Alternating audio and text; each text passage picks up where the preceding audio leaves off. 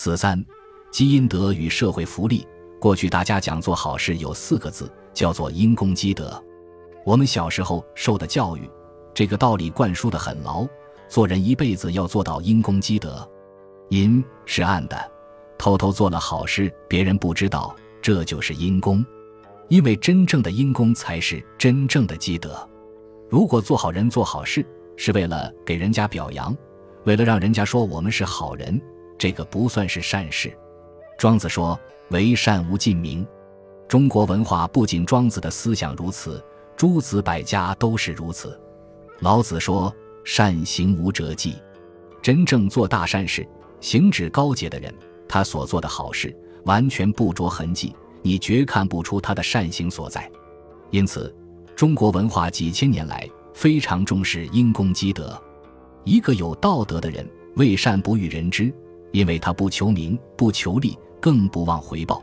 如果做了一点好事还要人家来宣扬，那就与传统文化的精神差得太多了。所以真正为善的行为不像车辆行过道路一样留下痕迹，如果有了轮印的痕迹，就知道车子经过哪些地方，等于自挂招牌，标明去向或宣扬行迹了。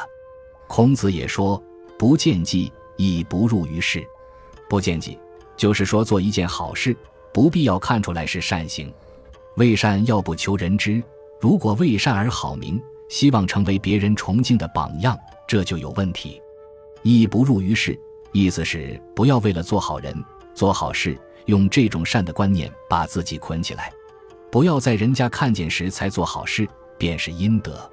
帮忙人家应该的，做就做了，做了以后别人问起也不一定要承认，这是我们过去道德的标准，积阴德于子孙的概念，因此普遍留存在每个人的心中。我经常提到一本小说《聊斋志异》，因为最近在座满眼看到有许多新来的青年同学，他们也许没有看过这部说鬼的小说，但是很多同学对于这本书也很欣赏。我往往问第一篇是什么，很多人答不出来。聊斋志异这部书说鬼怪，说狐狸精，它的宗旨在哪里你就不懂了。现在我给你们做答案。第一篇是考城隍。我们台北市到了成都路，不是有一个城隍庙吗？城隍也就是阴间的地方官。这一篇很妙，有一个读书人做梦梦见接到一个通知，叫他参加一个考试。他莫名其妙，心里想还没有到联考的时间，也不是普考，为什么要马上去考试？一到那里便看见上面坐的主考官是关公，这个多吓人。我们中国人素来对关公是尊重的不得了，那比包公还威严。题目发下来，他就做了一篇文章，中间有几句很要紧的话：有心为善，虽善不赏；无心为恶，虽恶不罚。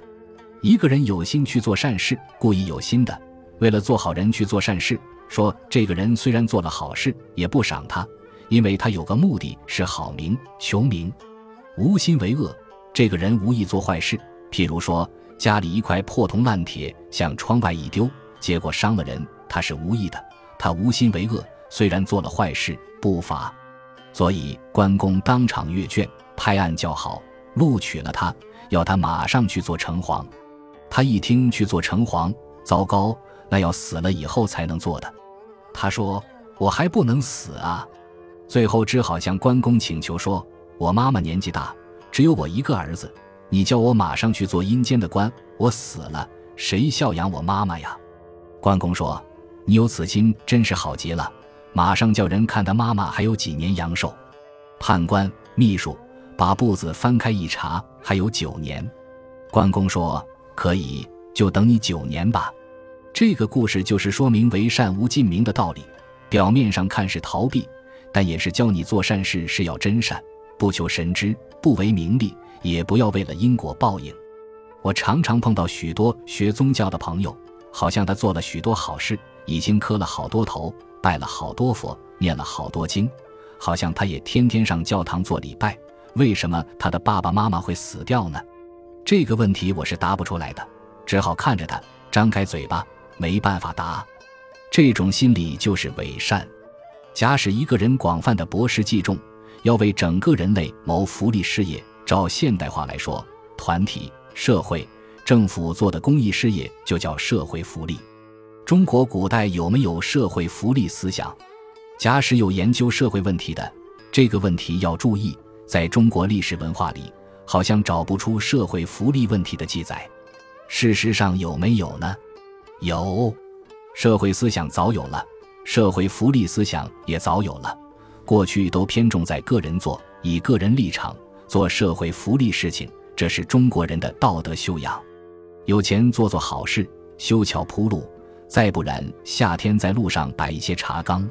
我很小的时候就看到过，每到夏季家里忙得很，天天都要烧茶，大锅大锅的烧，多少里一桶，放在那里，不要钱的凉茶，大家尽管喝。